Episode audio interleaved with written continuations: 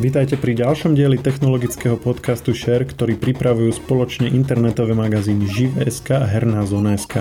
V našom podcaste sa dozviete o všetkom aktuálnom a zaujímavom zo sveta technológií a hier. Pandémia koronavírusu je pre štáty výzvou v mnohých oblastiach. Okrem tých zjavných ako zdravotníctvo či hospodárstvo je to i vývoj a správa digitálnych nástrojov na boj proti pandémii. Slovensku sa v tomto smere nedarilo práve najlepšie. Ohlásených bolo viacero aplikácií, z ktorých niektoré ani nevznikli, prípadne ich sprevádzali technické problémy. Ktoré nástroje boli najhoršie a ktoré sa naopak vydarili? A prečo sa štátu pri vývoji aplikácií a internetových služieb tak často nedarí? O tom sa rozprávam so šéf-redaktorom magazínu Živé.sk Filipom Hankerom. Ja som Maroš Žovčin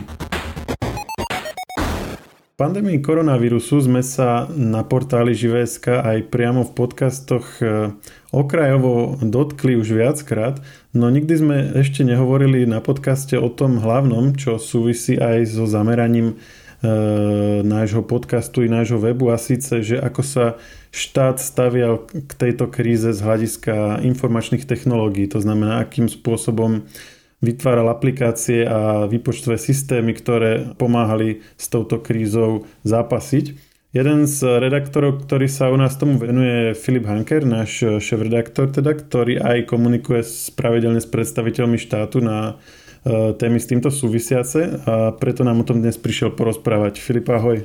Dobrý deň. Uh, mohol by si nám v pár vetách na začiatku zhrnúť, že Eh, ako sa štát vlastne postavil k tejto krize z hľadiska informačných technológií?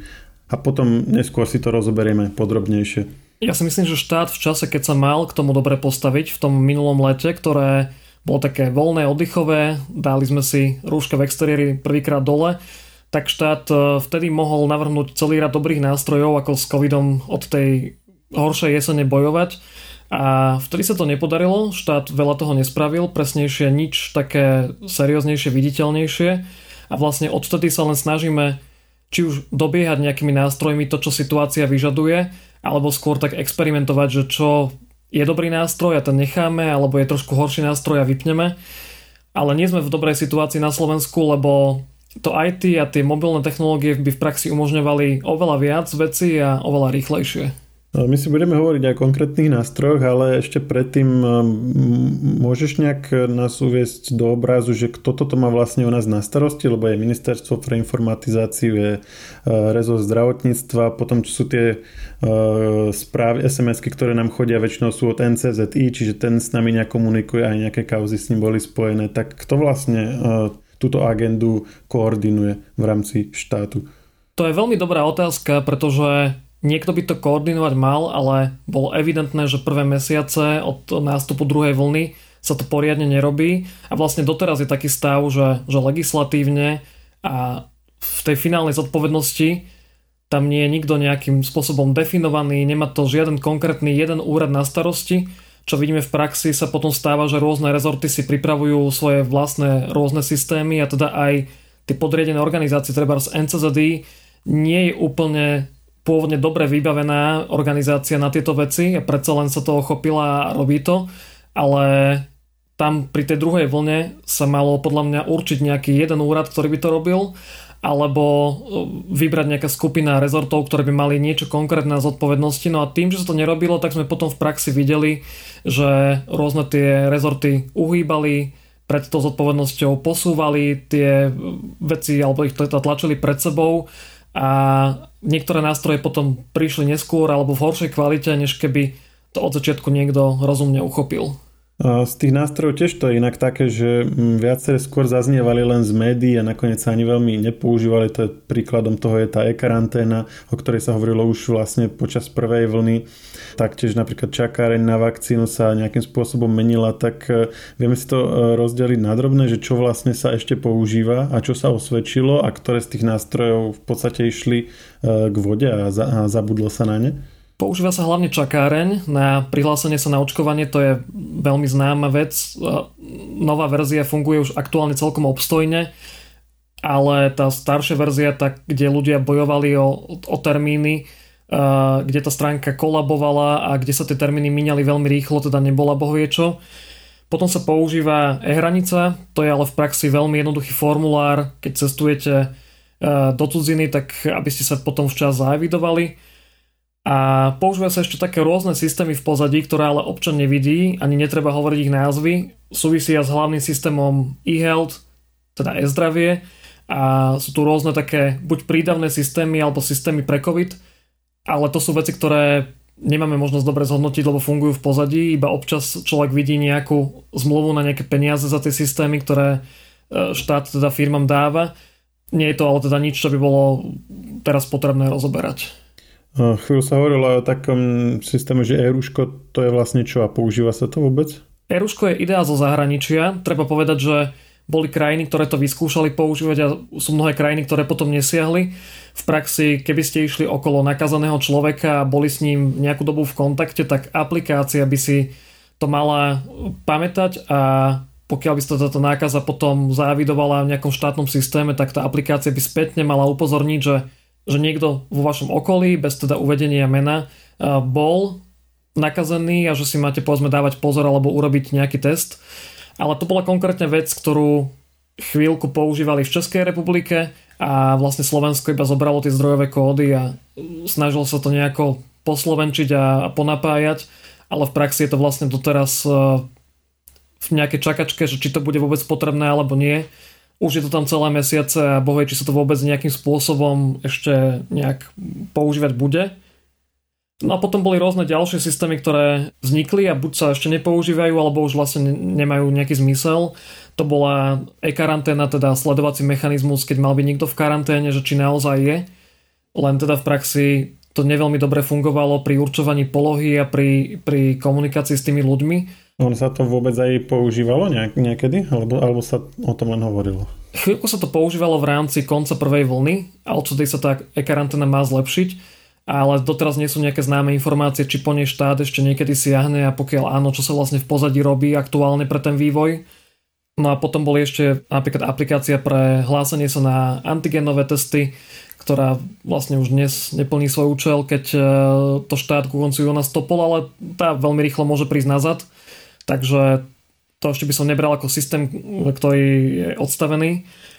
A bola ešte tá nechválne známa teda bývalá čakáreň, ktorá je naozaj dobrým príkladom, ešte raz môžeme spomenúť, lebo bola dobrým prí, príkladom toho, ako štát ani nevybrúsil tú ideu, ani neposilnil včas servery, ani nespravil nič pre tú dobrú používateľnosť, ale, ale proste veľmi rýchlo to spustil a ľudia potom klikali a bojovali o svoj termín a padali im do toho ten web, alebo zažili situácie, keď sa tam prihlásili, ale reálne ich ten systém nezobral, alebo to celé vyplnili viacerokrát a potom väčšine čakali na nejakú odozvu toho systému, takže s tou aplikáciou si určite veľa ľudí, ktorí sa v tom čase hlásili na očkovanie, treba s e, koncom tej zimy a začiatkom jary, uh, užilo svoje. No to bolo to, kde si si vlastne musel vybrať konkrétny termín a uh, na ten sa zahlásiť. Hej, a oni to potom nahradili tou aktuálnou, kde ti to vlastne prideli automaticky. Áno, presne tak. A e, teraz najnovšie štát e, spustil aj e, registráciu do lotérie, to tiež by sme mohli zaradiť medzi tieto systémy a s tým zatiaľ sú aké skúsenosti? Tak je to podporný nástroj, ktorý tým, že slúži na motiváciu občanov zaočkovať sa, tak zaradiť to do tých systémov určite po tejto stránke môžeme. Ono aj technicky v pozadí ten systém bude musieť komunikovať s NCZI, aby tých registrovaných ľudí vlastne overil, že či majú tú jednu dávku alebo obidve, aby ich vlastne naparoval s tým, čo vidia e, v rezorte zdravotníctva, takže po tejto stránke určite hej. Na druhej strane e, tým, že to nemá so samotným covidom veľa spoločného a v podstate je to úplne iný typ systému, tak by som sa mu ďalej v aktuálnom podcaste nevenoval.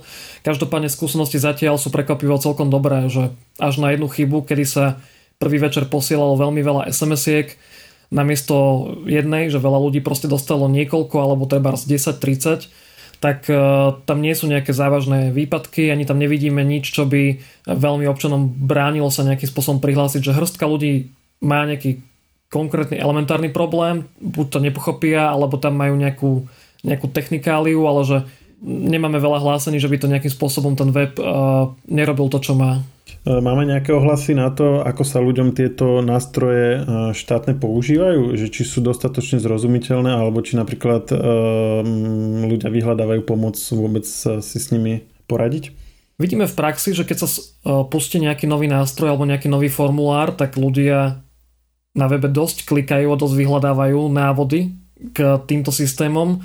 Sú to teda aj naše návody na stránkach Žive.sk, takže vidíme tam veľmi veľkú nárazovú čítanosť a z toho si aj dedukujem, že to, čo štát púšťa von, má nejakú skupinu chýb a nejakú skupinu nejakých vecí, ktoré sú nedoladených e, v tom používateľskom rozhraní, čiže mal by to robiť v princípe lepšie, intuitívnejšie. Ale je to taká typická chyba, keď robíte software na rýchlo, že vlastne niektoré fázy vynechávate a v praxi sa veľmi často zabúda na takúto užívateľskú prívetivosť a nejaké otestovanie tej prívetivosti a také tej jednoduchosti používania. Čiže štát tým, že sa vlastne vrhne do vývoja a robí tie hrubé veci, tak potom občania chodia a veľmi veľa masívne čítajú tieto, tieto návody. My to vtedy vidíme na našej práci, že hoci to pokrývame aj spravodajsky, aj, aj na mnoho iných spôsobov, tak úplne top čítané sú práve tieto návody.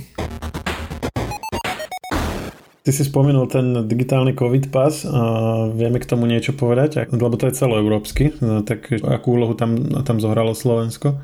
Neviem presne, akú úlohu zohralo Slovensko pri príprave tých pravidiel, ale v praxi ide o jeden veľmi jednoduchý QR kód, ktorý vlastne druhá strana, v tomto prípade štáty alebo nejaké inštitúcie naskenujú a veľmi rýchlo vidia, či je človek očkovaný a koľkými dávkami a kedy to bolo, prípadne či má nejaké, nejaké náhrady alebo testy alebo obmedzenia.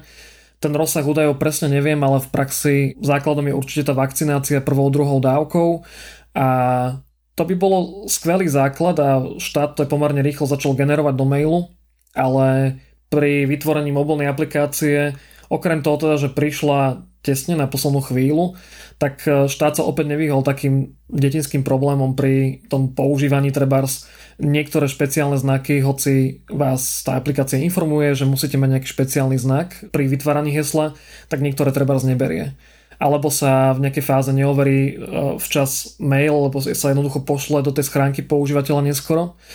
A je tam fúra ďalších takých drobností, ktoré by tam v princípe byť nemuseli, lebo keď sa robia apky v komerčnom svete, alebo aj keď ich robia nejakí dobrovoľníci, ale majú proste čas sa s tým vyhrať, tak sa tzv. ladí to používateľské rozhranie, že to je taký základ, že pred spustením vlastne niekoľko týždňov testujete dobrovoľníkmi, že ktoré chyby sa im opakujú pri používaní, tie potom ladíte taktiež skúšate nejakú bezpečnosť ošetriť a toto vlastne štát pravidelne vynecháva, prípadne ak to robí, tak to robí veľmi narýchlo, lebo na tých hotových aplikáciách alebo webových rozhraniach často vidíme, že keby sa to normálne ladilo cez nejakých dobrovoľníkov ako pokusných používateľov, tak by tieto veci jednoducho tam neboli. A čím si to vysvetľuješ? No, veď e, častokrát aj štát má aj, aj, aj napríklad prostriedky rovnaké, ak nie lepšie ako povedzme komerčná sféra, hlavne ak sa bavíme o nejakých e, nezávislých apkách alebo apkách nejakých menších tímov a napriek tomu, ako si povedal, že ty si to odladia a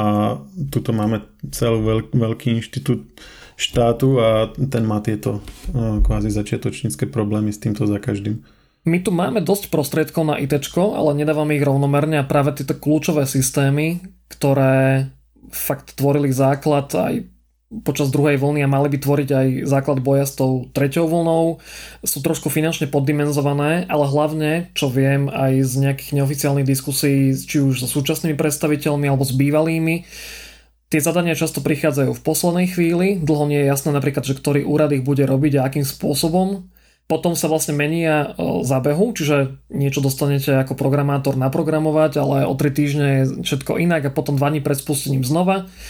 A do, do toho sa vnášajú veci takto akože chaoticky z večera do rána, alebo sa treba niečo vyhlási v televízii, že by malo platiť o pár dní a až vtedy to ten programátor alebo ten vývojový tým vlastne vie, že to má spraviť, lebo si to práve pozrel v tlačovke nejakého štátneho predstaviteľa. No a potom ďalšia skupina problémov vyplýva z toho, že tých ľudí predsa len často nie je veľa, lebo štát tu vlastne má také dve kategórie systémov, že vyvíja veľké robustné veci dlhodobo, kde chodia ťažké milióny eur a potom takéto sprievodné začaté veci, ktoré sú ad jedna nezladené medzi sebou, ale navyše aj trošku finančne poddimenzované a vlastne robí ich pomerne málo ľudí. Čiže Áno, IT na Slovensku stojí, že veľmi veľké peniaze, ale zrovna tieto systémy, tieto menšie projekty, ktoré sú veľmi rýchlo začaté v poslednej chvíli a potom tak chaoticky zadávané, tak sa tých peňazí zás tak veľa podľa mojich informácií nedočkajú. Čiže ty hovoríš, že buď sú to veľké dlhodobé robustné projekty alebo takéto uh, ad hoc nejaké rýchle uh, projektíky a tieto, ktoré, o ktorých sa bavíme v súvislosti s covidom sú ktorá kategória? Alebo aj aj? A viem o jednom systéme, ktorý môže byť aj aj a všetky ostatné sú tá lacná, rýchlo zadávaná, v poslednej chvíli zadávaná kategória. A ten, ktorý by mohol byť aj aj? Existuje jeden systém, ktorého názov teraz neviem, ale slúži na covidové dáta a ten vyvíja profesionálna firma už dlhší čas. A neviem presne koľko stojí, ale, ale tam je vidieť za tým nejaký profesionálny vývoj. O žiadnom ďalšom, ktorý by bol takto robený, neviem. No a samozrejme súčasťou problému je, že tých systémov je už len za tú dobu covidovú niekoľko. A samozrejme, keď máte viacej systémov, tak treba spraviť dobré komunikačné rozhranie a všetko odladiť tak, aby medzi sebou fungovalo. Ale presne na tých nástrojoch opäť aj vidieť, že vlastne nie sú napojené na iné systémy, alebo ak sú, tak nie sú úplne dobre napojené. Treba, keď sa vakcinačné dáta dostávajú do systému, ktorý generuje digitálne COVID preukazy, tak tam bola séria problémov, či už e, občanovi nevideli druhú dávku vakcíny, alebo ani jednu, alebo tam mal treba z priezisko, ale bez znakov z diakritiky, čiže nie je, že tam ten znak bol vlastne bez toho mekčenia alebo dlžňa, ale nebol tam vôbec, čiže ak má niekto v mene 2-3 znaky, tak už v podstate je takto nerozpoznateľný. A na tom sa ukazuje, že niečo v tej komunikácii tých systémov zlyháva, lebo samozrejme niečo, určite za to môžu aj vakcinačné centra, ktoré vlastne v návale tých ľudí, alebo ak tam majú nejaké slabšie sily, urobia preklep v nejakom rodnom čísle alebo v mene. Ale všetky ostatné problémy značia skôr to, že v praxi tá komunikácia systémov niekde občas zlyhá a štát bohužiaľ poriadne ani nevie kedy. Čiže namiesto toho, aby to potom sanoval na úrovni nejakej opravy chýb, tak vlastne sa to snaží manuálne naprávať, čiže vlastne zamestnáva brigádnikov na to, aby vlastne manuálne opravovali trebárs nejaké preklepy, e, ktoré potom spôsobujú, že vlastne namiesto jednej položky v tabulke je ten občan trebárs dvakrát, alebo niekde v nejakom systéme chýba a zase inde je, ale toho proste neprenesie, alebo ako prenesie, tak ako som už spomínal, bez tej diakritiky. Čiže to sú normálne ako brigádnici, ktorí prechádzajú tie databázy a opravujú tam data? Že ručne? Presne tak štát nedávno potvrdil, že na tom NCZD, čo, ktoré sa vlastne stará o naše zdravotnícke dáta, je to vlastne Národné centrum zdravotníckých informácií, tak e, tam pracuje aktuálne 30 ľudí, po 15 na každej smene, ktorých úlohou je primárne vlastne komunikovať s tými vakcinačnými centrami, že čo sa tam mohlo pokaziť a kde sú vlastne tie dáta tak, aby ich nalialo do toho svojho správneho systému na to, aby sa vlastne ten digitálny COVID preukaz dobre vygeneroval, aby ten človek v cudzine napríklad nemal problém, ale máme teraz prelom júla a augusta, pričom už teda polovica ľudí to štatisticky možno potrebovala a proste niektorí sa toho nedočkali. Máme prípady čitateľov, ktorí museli ísť tým pádom na, na rýchly test pred odchodom na dovolenku, lebo jednoducho tá inštitúcia im nedala možnosť vlastne si tie dáta napraviť. E, infolinka bola neustále preťažená, čiže vlastne až v polovici leta štát posilňuje infolinku a vlastne najal si nedávno takých tých e, brigadnických ľudí, ktorí vlastne manuálne to korigujú. Určite mali niečo aj predtým, že sa tomu venovali nejakí pracovníci, ale vlastne až teraz dostávame do stavu, že vlastne sa to rieši komplexnejšie a vo väčšom počte ľudí, čiže už by možno nemali hroziť také tie nedovolanie sa na linku alebo že vám na mail týždeň nikto neodpovedá, ale v praxi tie chyby sa bohužiaľ aj tak dejú ďalej, čiže my si pomáhame nejakou manuálnou silou, nejakým manuálnym zásahom, ale na druhej strane tá podstata že systém nerobí niečo, čo by mal a že to niekde zlyháva, sa evidentne často nerieši. Tým nehovorím, že sa vôbec nerieši, ale že stále sa ukazuje, že sú nové a nové typy prípadov, kedy ten digitálny COVID certifikát jednoducho neprebehne správne a človek tam má nejaké chyby. Máš nejaké informácie no, o tom, ako to vyzerá v zahraničí? Že či toto je niečo, čo je typické pre Slovensko, alebo všetky štáty tým, že tá korona kríza prišla tak nečakane, tak sa boria s niečím viac menej podobným. Bohužiaľ data zo zahraničia po väčšine nemám, máme nastavené nejaké slova na monitorovanie, čiže keby tam možno bol nejaký veľmi závažný dlhodobý problém, tak by nám to hlásili naše nástroje, ktorými si monitorujeme takéto témy v zahraničí, ale z podstaty veci tieto slovenské systémy jednoducho nie sú nejakým spôsobom ani robustné, ani náročné na, na tvorbu. Ja si myslím, že keby to dali pred nejakým časom treba z e, nejakej softwarovej firme alebo tých dobrovoľníkov, tak veľa z týchto chyb v princípe nemuselo nastať. Že sú to skôr také triviality, než čokoľvek, čo by bolo podstatné. Ono vyzerá, že systémy solo o sebe vyvinuté sú a niečo proste robia a vo veľkej väčšine prípadov správne, no bohužiaľ je kategória občanov, ktorí teda mali tú smolu na nejaké zmrvené dáta, či už na vakcinačnom stredisku, alebo sa im to stalo pri nejakej migrácii jedného systému na druhý, že za to ani teda v každom prípade nemôžu, alebo sa stihli oženiť, vydať, rozviesť, alebo mali proste nejakú zmenu v údajoch tak e, ten systém ich tým pádom v databáze zdvojuje alebo nevidí a tým pádom sa nevedie dostať k správnej veci. Teraz stále hovorím vlastne o tom digitálnom COVID preukaze, lebo to je taká stále horúca téma tým, že veľa ľudí cestuje, takže nám chodí asi najviac ťažností ale samozrejme aj v čakárni na očkovanie sa stávali rôzne typy problémov a všetci vieme, že ani tá nová verzia nefungovala správne. To bolo už tá stará, kde vlastne ľudia bojovali o termín a ten web celý padal a bol na nejakej 10-ročnej starej serverovej mašine a celé to bolo v podstate veľmi divné. Skúsme možno sa e, pozrieť, že ak, aká je tvoja prognoza nejaké najbližšie mesiace, alebo možno aj dlhšie, ak vieme. Lebo, lebo podľa toho, čo hovoríš, tak e, tie e, nástroje, akože ako tak fungujú, ako tak e, väčšine ľudí, ale ako není to rozhodne nič škálovateľné, keď sú niekde nejakí brigádnici a prepisujú dáta, tak e, asi na tom sa veľmi stavať nedá, pokiaľ sú tam hlavne stále existujúce e, chyby, ktoré stále nové a nové dáta potom budú neďalej mrviť. Budeme, budeme takéto nejaké nástroje v najbližších mesiacoch potrebovať viacej, alebo si vystačíme s tým, čo máme a ak budeme potrebovať viacej, tak čo, alebo aké sú nejaké očakávania? Toho, čo by sme do budúcna ešte vedeli ako keby nové pridať do toho systému.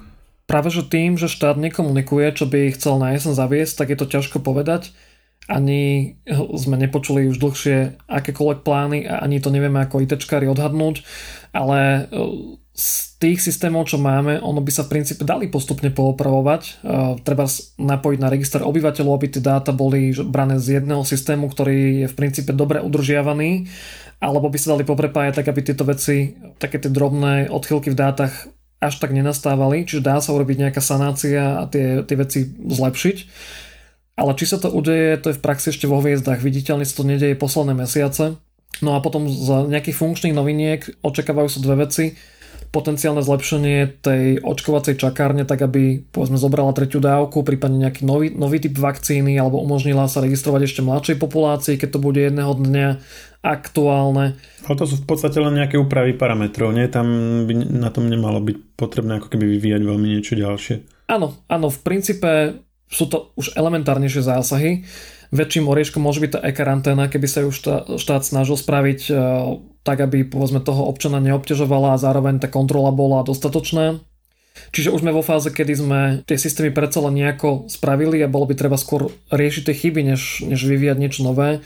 Ani v zahraničí také novinky aktuálne, pokiaľ viem, nie sú, že by niekto vymyslel nejaký prevratný nástroj, ktorý by mal nejak nás veľmi tzv. spasiť pri tej tretej vlne. Čo sa dá ešte urobiť je samozrejme nejakým spôsobom nástroj pre tú kontrolu tých QR kódov, či už je niekto očkovaný alebo mal test v rámci teda návštevy reštaurácií alebo kín, že vlastne pre tie súkromné firmy a tie inštitúcie spojazniť nejaký nástroj, ktorý bude garantovaný štátom, že keď ten kód odčíta, tak garantovane ten občan má za sebou vakcináciu a zobrazí nejaký stav.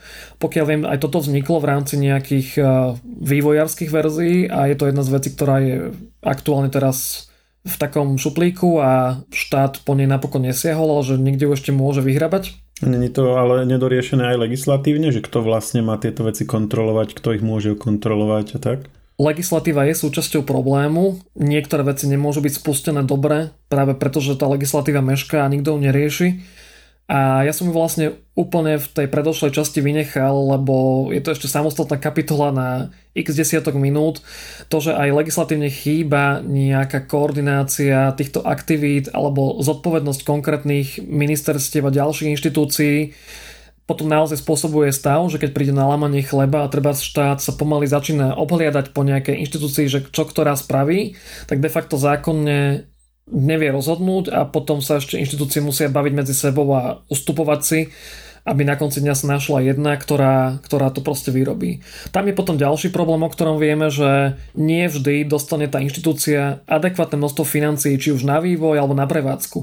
Napríklad tie sms čo posiela NCZD, oni stoja nemalé peniaze, hej? A aj tí developeri, ktorí majú zlepšovať e, tie súčasné nástroje, mám informácie, že nie vždy sú tak finančne podkuté tie inštitúcie, že na nich majú nejaké extra peniaze, hej? Že niekedy sú peniaze reálne tak, že tá inštitúcia ich dostane. Niekedy sú slúbené, ale treba zmeškajú a niekedy sú skôr tie inštitúcie zahnané do takého kúta, že však musia to robiť a majú nejaký nejasný prísľub, že budú dofinancované v budúcnosti, ale v danej konkrétnej chvíli nemajú tie prostriedky vyčlenené. Ale bez tak sa musia nejako vedieť zariadiť. A keď hovorí, že e, chyba legislatíva, ktorá by určila, že kto to má mať na starosti, skús to nejak ako popísať, že čo, čo máš na mysli, že by mala vzniknúť nejaká jedna inštitúcia, ktorá by koordinovala nejaké informačné alebo nejaké IT systémy štátu alebo k čomu si smeroval? Presne tak. Ja by som predpokladal, že múdry štát buď na to vyčlení samostatnú inštitúciu, alebo nejakú sekciu na ministerstve, trebárs na ministerstve pre informatizáciu. Je to tak významná vec, ktorá ovplyvňuje už rok, vyše rok a pol naše životy. Ale máme, myslím, úrad podpredsedu vlády alebo e, pre informatizáciu, ak sa nemýlim, nie? Samotné ministerstvo máme, ale nemá tieto veci priamo na starosti ani legislatívne a aj keď sa niečo snažilo občas v niektorých fázach urobiť, nebolo to vždy akčné a niekedy sa ani nehlásilo, že by také niečo chcelo robiť. Čiže na konci dňa sme videli mesiace, kedy sa ministerstvo k tomu vôbec verejne nehlásilo, boh vie, čo bolo v pozadí. Vlastne áno, lebo ministerstvo investícií regionálneho rozvoja a informatizácie, čiže ako to je pomerne jasné už názvu, že kto by to mal vlastne riešiť. Z názvu áno, ale z legislatívy teda nie a v praxi je viacero takých úradov, ktoré majú niečo v názve alebo v niečo v takom základnom popise činnosti a bez tak sa im podarilo v rámci tej prvej a druhej vlny preplávať tak, aby ten nástroj v praxi neurobili alebo to hodili na nejaký iný úrad alebo iba na tom doplnkovo e, spolupracovali. Čiže vidíme skôr viac príkladov, že ako to nefungovalo, než, než nejakú iniciatívu zo pár ľudí, ktorí chceli niečo posunúť. Ale keby to bola jedna stabilná sekcia, že COVID IT, alebo nazvime to ako chceme na tom ministerstve, ktorá by mala mať nejaké garantované výsledky, tie ukazovatele by proste musela treba na mesačnej báze vyhodnocovať a bola by priamo zodpovedná aspoň za koordináciu všetkých ďalších aktivít, tak by logicky obiehala iné rezorty s nejakým silným mandátom, ale, ale k tomu jednoducho doteraz neprichádza, hej? A počas minulého roka to bolo už absolútna bieda, lebo tie kompetencie boli tak roztrieštené, že naozaj boli obdobia a to boli celé týždne, kedy sa ani toto ministerstvo, ani iné inštitúcie nehlásili k veciam, ktoré by naozaj laicky občan čakal, že majú z princípu robiť. A to, že sú v pozadí nejaké že štátne procesy alebo chybajúce financie, môžeme síce brať ako teda nejakú výhovorku, ale v praxi by to občana ani nemuselo veľmi trápiť, že občan čaká, že to nejako pôjde a že sme v ére, ktorá je naozaj významná, tak eh, by mal štát zaistiť tieto základné veci. A sú aspoň nejaké šumy, eh, ktoré by dávali veriť tomu, že sa niečo môže zlepšiť v nejakej dohľadnej dobe, alebo sa to zatiaľ celkom obchádza? Aktuálne máme leto a nastala ďalšia taká uhorková fáza, kedy sa síce už naozaj v tom štátnom IT, v tomto covidovom niečo deje, ale nie je toho až tak veľa. Zároveň prišlo k výmene niektorých ľudí na, na postoch, treba to Národné centrum zdravotníckých informácií má už tretieho riaditeľa tento rok a Ministerstvo pre informatizáciu má druhého štátneho tajomníka tento rok. Takže či to dáva nádej, je predčasné povedať. S tými ľuďmi sme už síce párkrát hovorili ako novinári, majú nejaké vízie, ale sú tam veľmi krátko na to, aby sme boli presvedčení, že počas tej silnej jesene dojdú reálne výsledky. Je fajn počuť vízie, e, naozaj znejú často dobre, znejú logicky, ale už sme ich počuli veľmi veľa aj v predošlých mesiacoch a v tom roku a štvrť a veľmi veľa z nich sa napokon nedostalo do praxe. Ba čo viac, e, štát na nich spálil nejaký čas prípravou a bolo to absolútne zbytočné. Skúsme ešte sa vrátiť k tomu, ako sme sa bavili o tom, čo by sa potenciálne ešte mohlo do budúcna urobiť. Hovorí sa o nejakom mobilnom ID, teda niečo ako náhrada toho občianského. Môžeš povedať, že o čo by išlo? Mobilné ID, čiže presne ako si popísal, namiesto občianského preukazu mať vlastne aplikáciu v mobile, ktorá zabezpečí nejaké digitálne podpisovanie, digitálne prístupy k štátnym službám O tom sa hovorí už 2-3 roky. Toto sa dá robiť aj dnes, len nás potrebná tá čítačka, že, do ktorej si dáš vlastne občiansky a urobíš to uh, cez to. Čiže toto by bola ako keby náhrada toho? Presne tak, existuje ten portál Slovensko.sk, ktorý má pomerne dosť služieb spojaznených. Áno, dáte si do počítača čítačku e, na občianske preukazy, potom položíte samotnú kartu dovnútra a po nejakom procese prihlasovania viete nejaké základné úkony robiť. Presne toto isté malo byť v mobilnom telefóne, ale bez tej samotnej čítačky, čiže občan by naďukal maximálne nejaký PIN, možno by priložil nejaký odlačok prsta, alebo by tam bolo nejaké náhradné zabezpečenie a dostal by sa k takému výberu tých služieb, ktoré by väčšina občanov najčastejšie mala využívať, čo to sa dá zanalýzovať, ktoré to sú a začal by používať či už samotnú schránku na, na štátnu poštu, alebo taký výber z tých služieb. A už od roku 2019 existuje štátny schválený koncept, ako to má byť. Legislatíva je pomerne pripravená. Dodávateľ tvrdil, že vlastne pred prípravou už štát aj objednal, aj zaplatil a v podstate je hotová. Ale tým, že sa v pozadí, či už štát s firmami, tak povediac, hádal, aké riešenie sa vlastne použije, alebo potom sa začal a robí si vlastne svoje vlastné štátne riešenie, tak sme stále pomerne na začiatku a akokoľvek zle to znie, po dvoch rokoch, možno už aj po troch, sme v bode, kedy nevieme, kedy to bude hotové. Štát občas tvrdí, že už už, napríklad, že o pol roka. Keď oslovíte dodávateľa, tak vám povie, že do konca roka určite nie a potom je to veľmi otázne. Sám dodávateľ podľa svojich slov poriadne nevie, čo bude a čo vlastne robí štát aktuálne na tom, na tom celom. Potom v systéme uh, takých tých štátnych zmluv a objednávok vidíte niektoré objednané veci, tá, tá, už súčasti vlastne mobilného ID, tak tá nádej, ktorá tam na chvíľku splanie je tiež zarazená hneď tým, že vám vlastne oficiálne nový štátny predstaviteľ na ministerstve pre informatizáciu povie, že sám nevie, lebo je vo funkcii krátko, že, že kedy presne to príde. Čiže sme v takom blúdnom kruhu a sem tam sa vlastne niečo zdá, že už by to aj mohlo byť a na konci dňa aj tak potom príde k nejakým posunom, či už je to aktuálne teraz vo fáze schvalovania toho projektu, alebo vo fáze vlastne nasadenia nejakého nevyhnutného základu na, na tie štátne systémy. Je to veľmi zložitá téma a ťažko povedať, kto sa to presne môže, že sa to veľmi nehýbe. Ale na konci dňa vidíme ten výsledok, že mobilné ID bolo pôvodne avizované na, na polovicu tohto roka, potom na záver a teraz nám laicky zdá, že ešte ani o rok nemusí byť že podľa tých vyhlásení takých opatrných, či už štátu alebo aj toho dodavateľa, s ktorým vlastne treba kooperovať na to, aby vzniklo nejaké mobilné ID, aj keby bolo štátne, tak proste štát potrebuje toho pôvodného dodavateľa systému na nejaké prepojenia tak už keď samotný dodávateľ hovorí, že on síce niečo vyvinuté má, ale štát to nemá kde nasadiť a, a kde sprevádzkovať a keby to aj nasadil, tak by hrozili nejaké kapacitné problémy, tak je to dosť silná káva na to, že by sme sa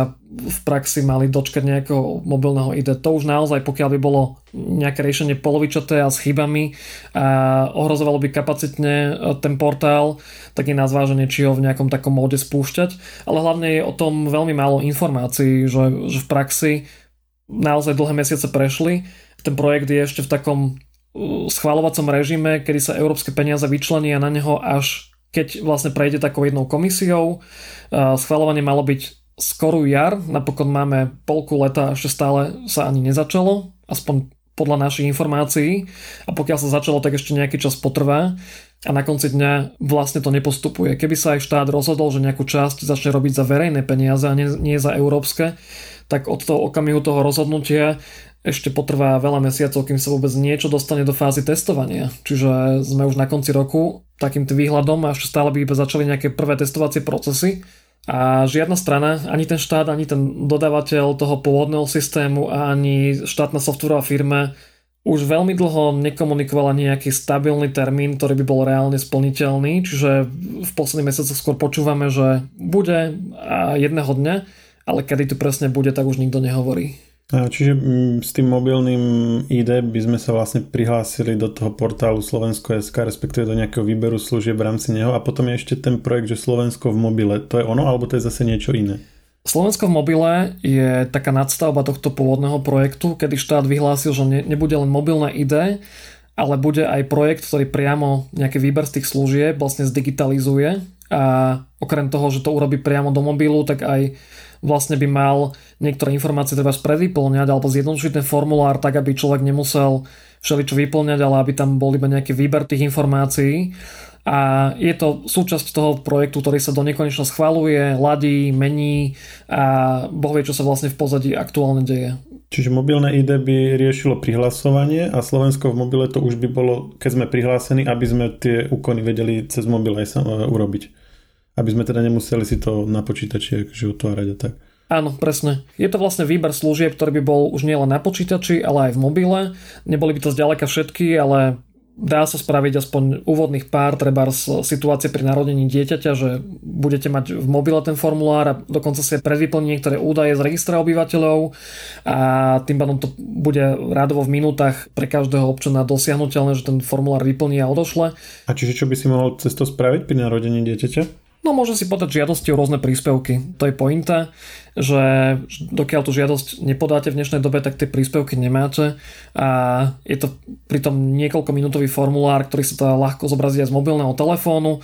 Tým, že v registri obyvateľov je aj rodič, aj potomok, tak by sa dali údaje predvyplniť a vlastne bolo by to skôr iba také zaakceptovanie a doplnenie formulára, než nejaké vyplnenie odznova. Uh-huh. A o tomto teda Slovensko v mobile, mm, ako si povedal, stále sa o tom hovorí a tiež asi teda nevieme rovnako ako pri mobilnom ID, alebo, alebo vieme aspoň, aspoň trochu viac o tom, kedy by to mohlo byť hotové?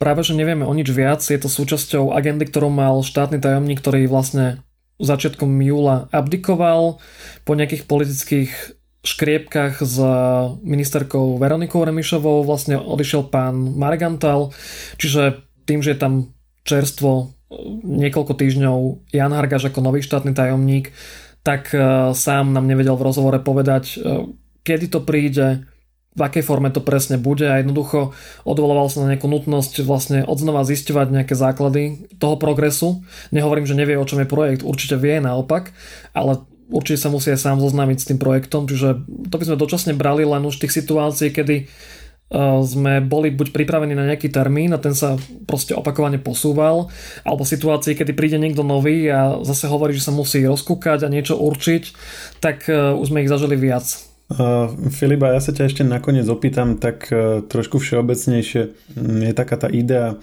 že táto korona kríza v podstate urýchlila na rôzne procesy aj vo svete informatizácie, hoci vlastne my si tu teraz vymenujeme všetko to, čo sa nepodarilo a mohlo byť lepšie, ale je tu kopec vecí, o ktorých sme nehovorili, hej, že, že úrady niektoré začínali povedzme akceptovať dokumenty, ktoré sme poslali naskenované, že nebolo osobne to treba chodiť podpisovať, alebo školy, že sa, že sa akože začali trošku snažiť vyučovať dištančne z domu, hoci sa vlastne pôvodne očakávalo, že to bude roky, rokuce trvať, kým sa takéto niečo zavede.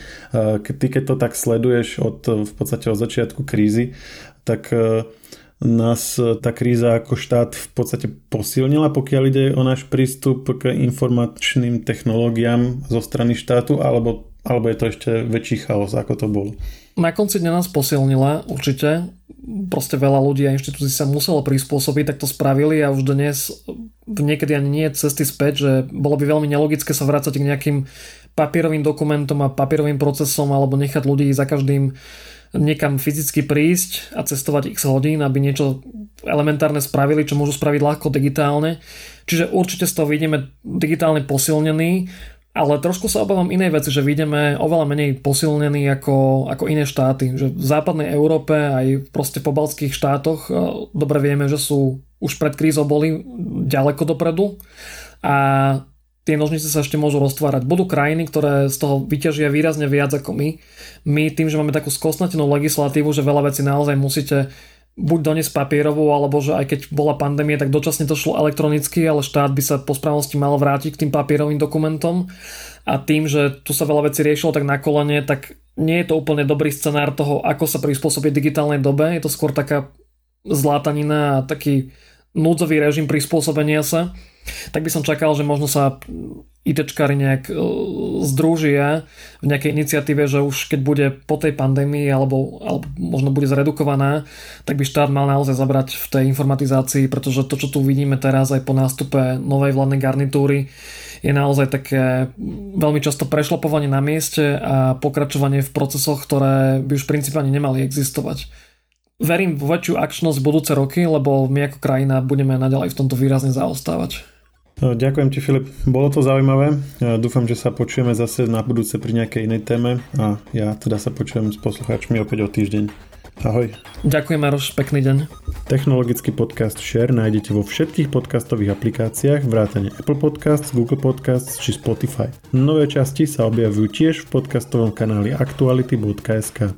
Ak nám chcete niečo odkázať, doplniť nás, alebo sme povedali niečo zle a chcete nás opraviť, môžete nám napísať na podcasty zavinač žive.sk. Ešte raz, podcasty zavinač žive.sk.